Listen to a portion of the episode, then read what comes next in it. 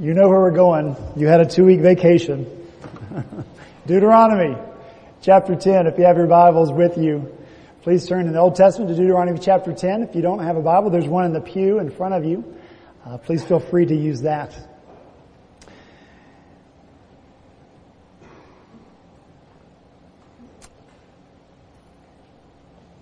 Here's my question. How are you filling in the dash? How are you filling in the dash? Right now at this moment we are flanked by cemeteries. And everybody in those cemeteries have filled in their dash. The dash on their tombstone that's between the day and the year they were born and the day and the year they died.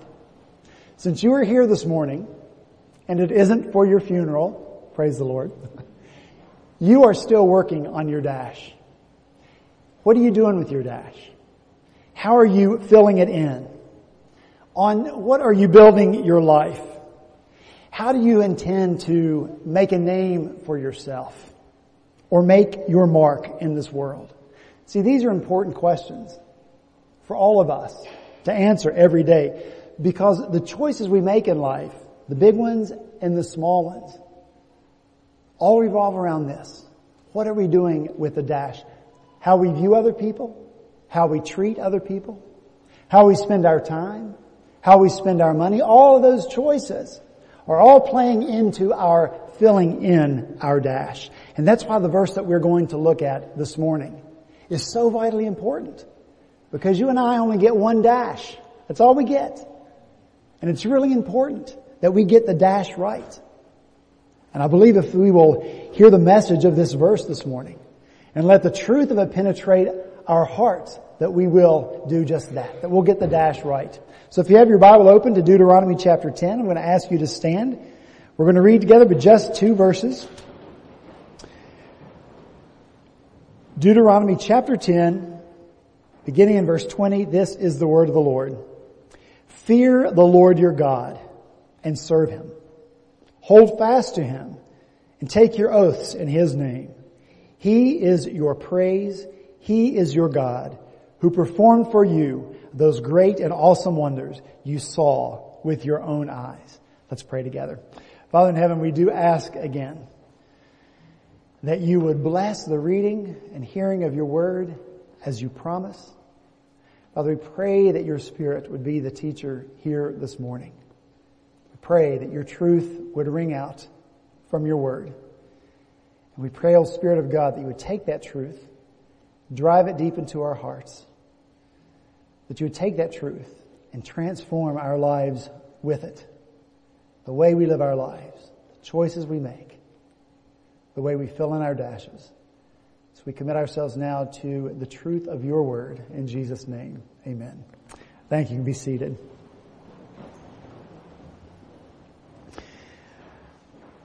Verse 21 says, He is the one you praise. He is your God. I like the way the ESV translate it better, it says, He is your God. He is your praise. He is your God. So as these people of God, the Israelites, stand on the plains of Moab, they're ready to enter into the promised land and they hear again from an aged Moses these final God-breathed words, these final pieces of God-inspired wisdom before they enter into the promised land. When they settle in that land, when they begin living their life in that land, when they go about filling in their dashes, this must be true of them. God must be their praise. Literally the word translated praise here means song of praise or hymn of praise. So in every aspect, in every aspect of their lives, God is the one who should set them to singing. All of us know the power of music. We live with it all the time. We fill our lives with it. You know, I go to MUSC and I swim in the pool. And for me, that's a time of quiet reflection and sometimes prayer, but not so much for everybody else. They've got those iPods that you can get wet. You know what I mean? We're never away from music. It's always part of our lives. We love the lyrics. We love the tunes. Songs make us laugh. They make us cry. They make us contemplate. clap our hands, uh, tap our feet. We praise everything in songs from true love to a hound dog and a rusty pickup truck. You know it's true. And there's a little self-glory along the way. I did it my way. You know all that? But that's not the best or the highest purpose of music. And so as always, the Word of God is here to reorient God's people and to point us in the right direction. And that direction is upward. It is the thought of God, who He is, and the amazing things that He has done for us that is in, to inspire His people to write songs and then to sing those songs. Just as they sang 40 years ago, they are to sing now on this day. I want to turn to one of those songs. Turn to your Bible to Exodus chapter 15. If you're using a Pew Bible, it's on page 50. Exodus chapter 15, page 50. This is a great song. After God had miraculously freed his people from the bondage of Israel, after he parted the Red Sea for them so they could walk through on dry ground, when they were safely on the other side, what did they do? They burst into song. And here's the song they sang. Exodus 15 verse 1. Moses and all the people sang, I will sing to the Lord, for he is highly exalted. Both horse and driver he has hurled into the sea. The Lord is my strength and my defense. He has become my salvation. He is my God. I will praise Him, my Father's God, and I will exalt Him. Verse 6. Your right hand, Lord, was majestic in power. Your right hand, Lord, shattered the enemy.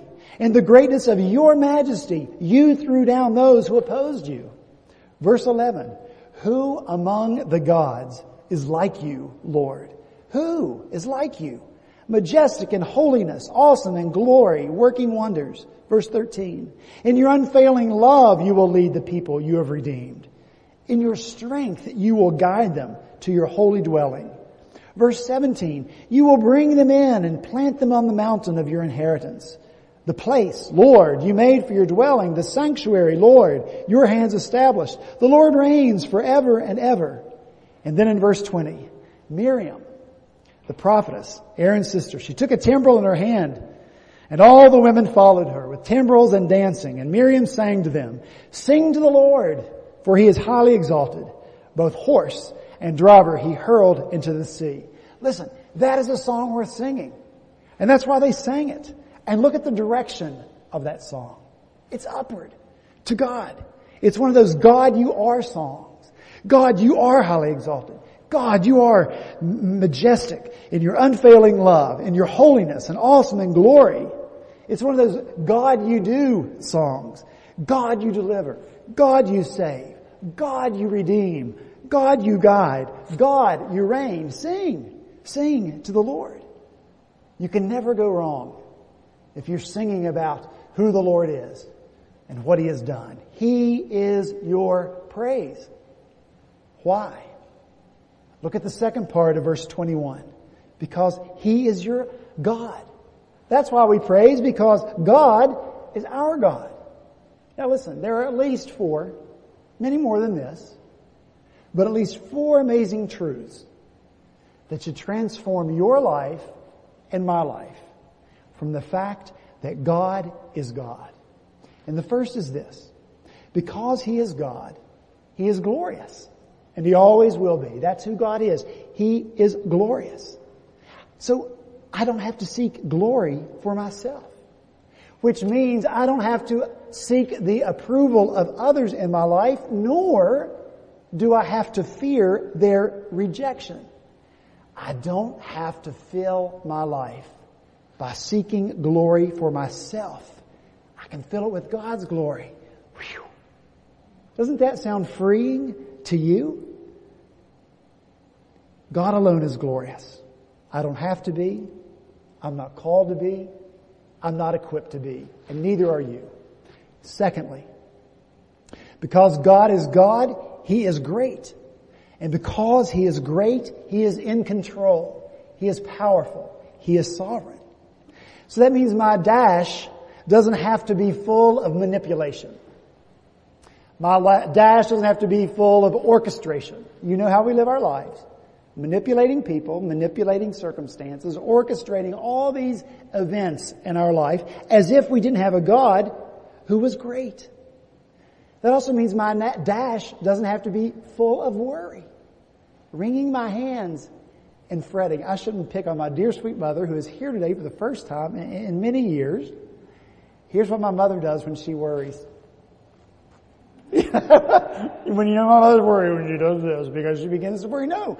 God is great. God is great. We don't have to worry. He is in control. And so my dash, my life looks more like stepping up in faithfulness. It looks more like taking risks. Looks more like moving out in faith and trusting God with the results. How freeing is that? We don't have to avoid responsibility. No, God is great. He's in control. The third implication is that because God is God, He is good. Jesus says so. God alone is good. So I don't have to look around elsewhere for good things in life that God can give me. God says in Jeremiah 2 of His people, they have abandoned me. The fountain of living water. That's God. The fountain of living water. And they have dug for themselves cracked cisterns that can hold no water at all. See, God is the living water. God is good. We seek this, we seek that, we look for goodness here and there, but it's like a cracked cistern. It doesn't even hold water. God is good. He gives us all the good things that we need, and so our dashes don't have to look like wearing ourselves out. Looking here, looking there, to this thing, to that person, for something good, for something that really deeply satisfies. No, one stop goodness, one stop satisfaction. It's found in God alone, and so he's saying, God, you're good. The fourth implication, because God is God, He is gracious. And since you and I can't do anything to earn grace, it wouldn't be grace if we could earn it, then you and I, we don't have to prove ourselves. We don't have to prove ourselves. God accepts us through faith in Christ. And so once again, our dashes don't have to look like wearing ourselves out, trying to win favor, trying to win approval, trying to find acceptance with God. We already have it in Christ. Who's freed by that? Well, I am. Anybody else? Yeah. God is gracious. Sing. The Lord is your praise. He's God, and so He's glorious, great, good, and gracious. Now let me ask you this question. On which day, on which day in the lives of the people of Israel would these truths about God not be true? Which day? No day. In which day of your life and my life would these truths about God cease to be true? On no day. And every day, God is their praise. And every day, God is your praise and, and my praise. And please note that these verse, that this verse is written in the present tense. This is who God is right now and every day. He is your praise. And perhaps that's why scripture tells us over and over again to sing to the Lord a new song. Psalm 96, 1. Oh, sing to the Lord a new song. Sing to the Lord all the earth. Sing to the Lord. Bless His name. Tell of His salvation from day to day. Psalm 98, 1. Oh, sing to the Lord a new song, for He has done marvelous things. Psalm 144. I will sing a new song to you, O God, upon a ten-stringed harp. I will play to you who gives victory. Psalm 33. Sing to him a new song. Play skillfully on the strings with loud shouts, Presbyterians, with loud shouts. For the word of the Lord is upright and all his work is done in faithfulness. Sing. We have so many ways to sing again, to sing anew, and to sing afresh about the eternal, unchangeable truth of God because it's true every single day. And so we add to the past goodness and greatness and graciousness and goodness of God. We add to that His goodness and His greatness and His graciousness that we see worked out among us today. It isn't only true that God was their glory. 40 years ago, yeah, well, 40 years ago, yeah, back then God was our glory back then, you know, 40 years ago we crossed the Red Sea. No, God is their glory right now. And here's a little aside. I want to get up on my soapbox. Is that okay? Come on. The longer I live and the more I study, I have come to hypothesize that there is no such thing as the good old days. There's no such thing as the good old days. But it seems to me that evangelical Christians, myself chief among them, we're always looking back. We're always bemoaning what is lost, what is behind us, what happened back then. And we make a, a, martyr of the past because the past is dead. It isn't coming back and the past can't stand right here and contradict what we're thinking about it or what it was like. And like most dead things, we only remember the good and we forget the bad. But listen, they may have been different old days, but they weren't necessarily good old days just because they were in the past. Now I spent a lot of time on my vacation. I probably should admit this, but studying the history of this building. When it was built, what was here before. That's what I enjoy. Don't judge me. And I couldn't find a lot of good in those old days. Francis Asbury was the first uh, ordained Methodist bishop here in America. Lived in Baltimore, but in 1793, he came here to Charleston. And he visited here for weeks. And this is what he observed, that Charleston was a growing, busy, dreadfully dissipated place. The seat of Satan dissipation, and folly. The inhabitants of Charleston are vain and wicked to a proverb. I feel the want of religion here. Indeed, the gross immoralities of the place are apparent to every passenger in the streets. Ah, oh, the good old days here in the holy city. One Sabbath evening, while the congregation were quietly engaged in worship, a crowd assailed the church beating upon the doors and breaking open the windows. Oh, the good old days in Christian America. In 1795, Reverend Henry Hill thought that he would experiment with street preaching. And so he went down here to the corner of Meeting and Broad. You know where City Hall is right now? Well, that's where he went. And he began preaching and he, he gathered a great crowd of people who had come to hear him preach until they sent a posse from the city guard to stop him. No more preaching. 1795. Oh, the good old days. Life in the Bible Belt. Fast forward, 1834. That's when this building was built, 1834. Uh, behind it stood Trinity Methodist Church. So 165 people from right back there, directly behind us on Hasell Street, from Trinity Methodist, 165 people did not like it that the freed African Americans were allowed to sit down here where you're sitting. No, no, their place was in the balcony. That's where they belong. They shouldn't be down here. And so when they were allowed to sit here, 165 people marched out of the front door of that church and came over here and built this church because they didn't like what was going on. And so then when Trinity would come out of the front door, they would be looking at the back of this church. Oh, the good old days. Aren't the good old, aren't they great old days? Look how we lived. Look how we treated one another. You know, the good old days, they, they, they don't exist. Was there ever a day when sinful, self-centered, self-serving, glory-seeking people did not exist? They've always existed. And yet we love to look at the past and denigrate and wring our hands over the present and the state of things. America's going to hell in the handbasket. Is God still God? Is he? Is he still great and glorious and gracious and good? Yeah. So he is our praise right now. So let's you and I, let's live like we believe that. Let's fill in the dash like we believe that God is still God, and if we live that way, we'll impact our present, and perhaps if God is willing, we'll have an impact for His glory in the next generation. He's our praise right now. We don't need to keep looking back. Neither do we need to look forward. To maybe someday, maybe someday in the future, God will be our glory.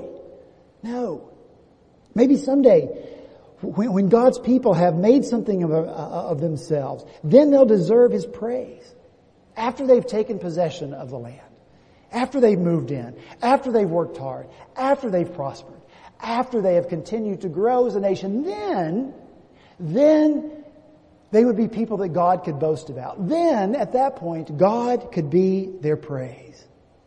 And it's true that in the future, under the leadership of King David and King Solomon, uh, that Israel would be the richest, most glorious nation on the earth. Other kings and other queens like Sheba would come and bow before King David and bring them gifts and stand in fear of the power and the greatness of the nation of Israel. That's going to happen in the future. But now, even in this moment, as the people stand on the plains of Moab, where they're landless and kingless nomads, not even yet a blip on anyone's radar screen, God is their praise right now. Because the highs and the lows of life do not determine whether God is our hymn of praise. It is God and His character that never changes. He's faithful in every circumstance. That's what determines our song. When we are His, His glory always adorns His people. Isaiah 61 says, Arise, shine, for your light has come. The glory of the Lord, the glory of the Lord has risen on you. You reflect the glory of the Lord. Once again, 2 Corinthians 3.18, but we all, with unveiled face, beholding as in a mirror the glory of the Lord, are being transformed into that same glory. You and I reflect the glory of the Lord. You know, in the morning we go to the mirror, mirror, mirror on the wall, and we hope to see something in the reflection that makes us happy. And I'm discovering that's harder to do every day see something that makes me happy. You know, all these wrinkles. but that's only because I'm looking in the wrong way. As I stare at that reflection, what I see that I should appreciate or approve of or applaud should be the glory of the Lord. So that in reality, listen, for those of you who are getting older along with me, the older we get in the Lord, the more eager we should be to look at our re- reflection. We should hang mirrors all over our house and everywhere so we can look at them, not to see ourselves, but to see more and more how our lives, the longer we walk with the Lord, reflect His goodness and His glory. He is our praise. And that's the truth that the apostle Paul has hold of when he writes in Philippians chapter 4 verse 4, rejoice in the Lord always. I'll say it again rejoice. The Lord is our praise. Why does Paul repeat it? Probably to make sure that the people in Philippi and the church there know that he means what he says. Yes, you heard me right. God is our praise. Always, not just sometime. He is always our praise. You know, Paul wrote the book of Philippians, you know this, from prison. He was chained up, literally chained up for preaching the gospel. And yet the book of Philippians, the letter that he wrote to that church, is the most joyful of any of the letters that he wrote. He says in chapter 2, even if I'm being poured out like a drink offering on the sacrifice and service coming from your faith, I'm glad and rejoice with all of you. And so you should be glad and rejoice with me. Paul's suffering didn't begin in prison. He had a rough life as a believer. Five times. Five times he was beaten with 39 lashes. Can you imagine that? A whip. Five times, and he was beaten with 39. 39 blows. That was Paul. Rejoice always. Once he was stoned so severely that the people who were stoning him thought he was dead, and so they just walked away. Three times he was shipwrecked. He was constantly on the move. He says he was in danger from rivers, uh, bandits, his own countrymen, Gentiles, in danger in the country, in danger at the sea. He labored, he toiled without sleep, he was often cold and went without food and water. Rejoice always? Yeah, in fact, he says, in all our troubles, in all our troubles, my joy knows no bounds. In all our troubles, these are troubles, people. These are troubles. Our joy knows no bounds. Circumstances, even what we would call the most extreme circumstances, did not have the ability to drain the joy out of Paul's life. Why? Because Paul was so tough? Because Paul was so hardcore? Yeah, Paul, you go. Hang in there, dude. Don't let him break your spirit. No. Paul endured with all joy because the Lord was his praise. I shouldn't use those voices anymore. the Lord can always be the praise of his people who grasp the reality of Jesus. Fred, there is water right there. I'm afraid I'm going to need it. Y'all tell me no more singing, no more voices from the pulpit. Thank you so much.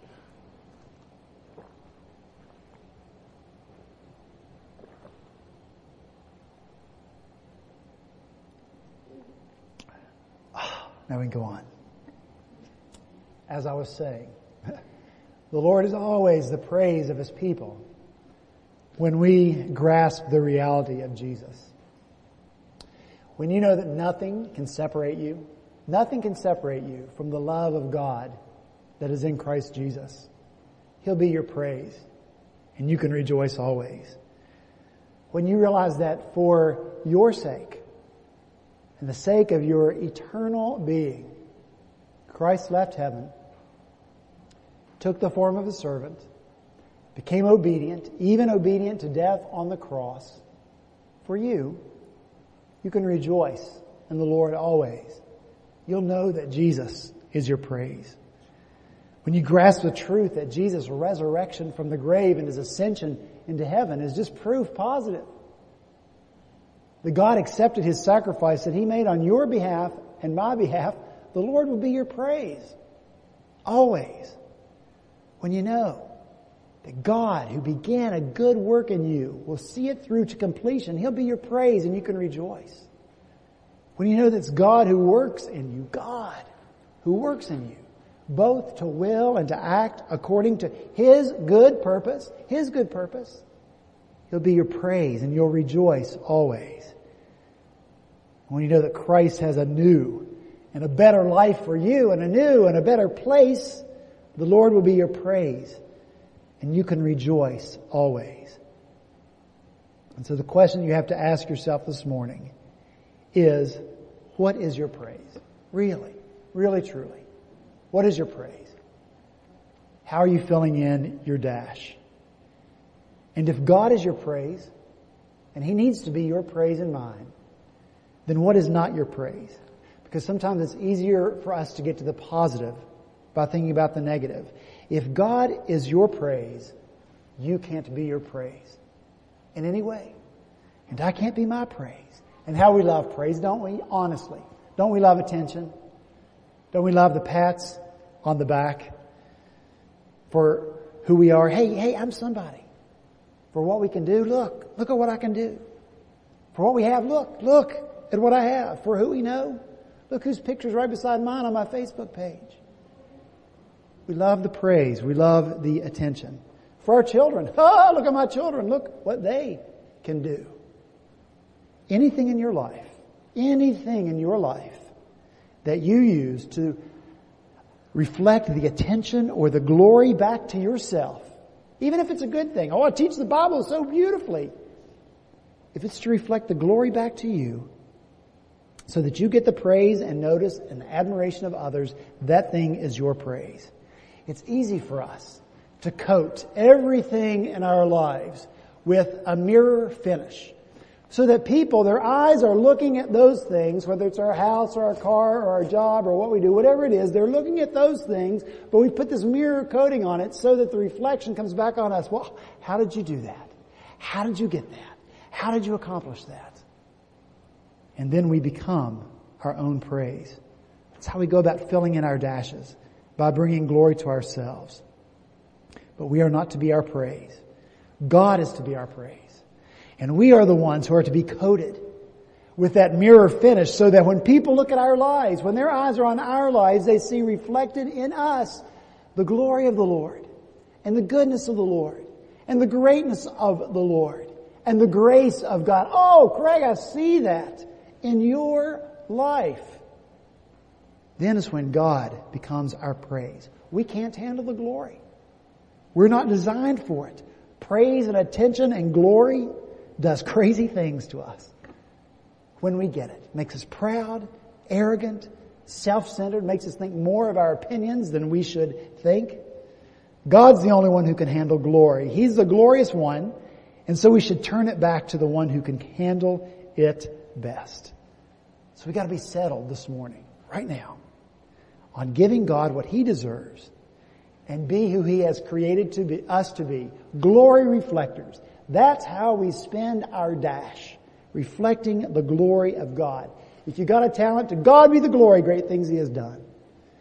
If you've got a lot of stuff that God has blessed you with, to God be the glory, great things He has done. If you have a sharp mind and a keen intellect, to God be the glory, great things He has done. If God delivers you from a situation that you were helpless to deliver yourself from, to God be the glory, great things He has done. And all of your life, you and I are to turn the glory back to God because He is our praise. So what are you going to do with the dash? How are you going to fill it in? Are you grabbing, are you going to fill it in by grabbing glory for yourself or giving it back to the one who is your God, who is your praise? Let's pray. Father in heaven, we do ask now that in all of our lives, you would give us the desire to be ones who reflect your glory.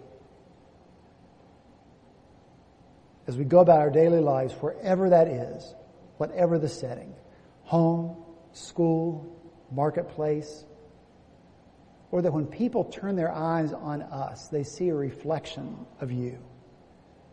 How great you've been to us, how good you've been to us, how gracious you have been to us. Or through words of ours that speak uh, uh, of your glory. Father, we live out our lives. I pray that you would help us set aside our own desire to make a mark, to make a name for ourselves. And Lord, that's an inclination of our heart because we do love the glory and we do love the praise. But Father, I pray that you would make us like John the Baptist who said uh, that he must decrease so that you could increase. May that be the prayer of our hearts. Lord, let me increase, let me decrease so that you, Lord, can increase in my life and in the view of all of those around, around me.